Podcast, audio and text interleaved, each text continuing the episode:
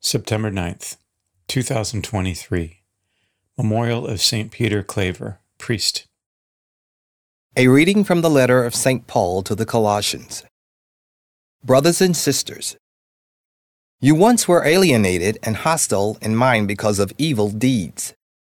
God has now reconciled you in the fleshly body of Christ through his death, to present you holy, without blemish, and irreproachable before him, provided that you persevere in the faith, firmly grounded, stable, and not shifting from the hope of the gospel that you heard, which has been preached to every creature under heaven, of which I, Paul, am a minister.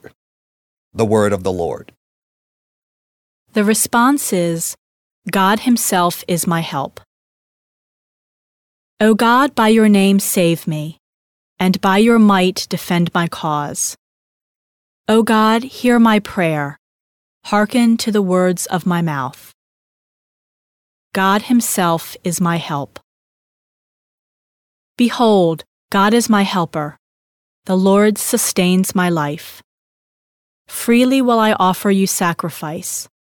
I will praise your name, O Lord, for its goodness. God Himself is my help. A reading from the Holy Gospel according to Luke.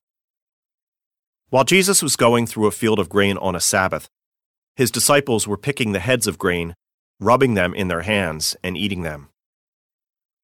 Some Pharisees said, Why are you doing what is unlawful on the Sabbath? Jesus said to them in reply, Have you not read what David did when he and those who were with him were hungry?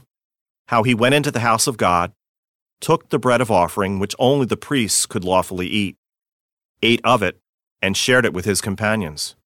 Then he said to them, The Son of Man is Lord of the Sabbath. The Gospel of the Lord.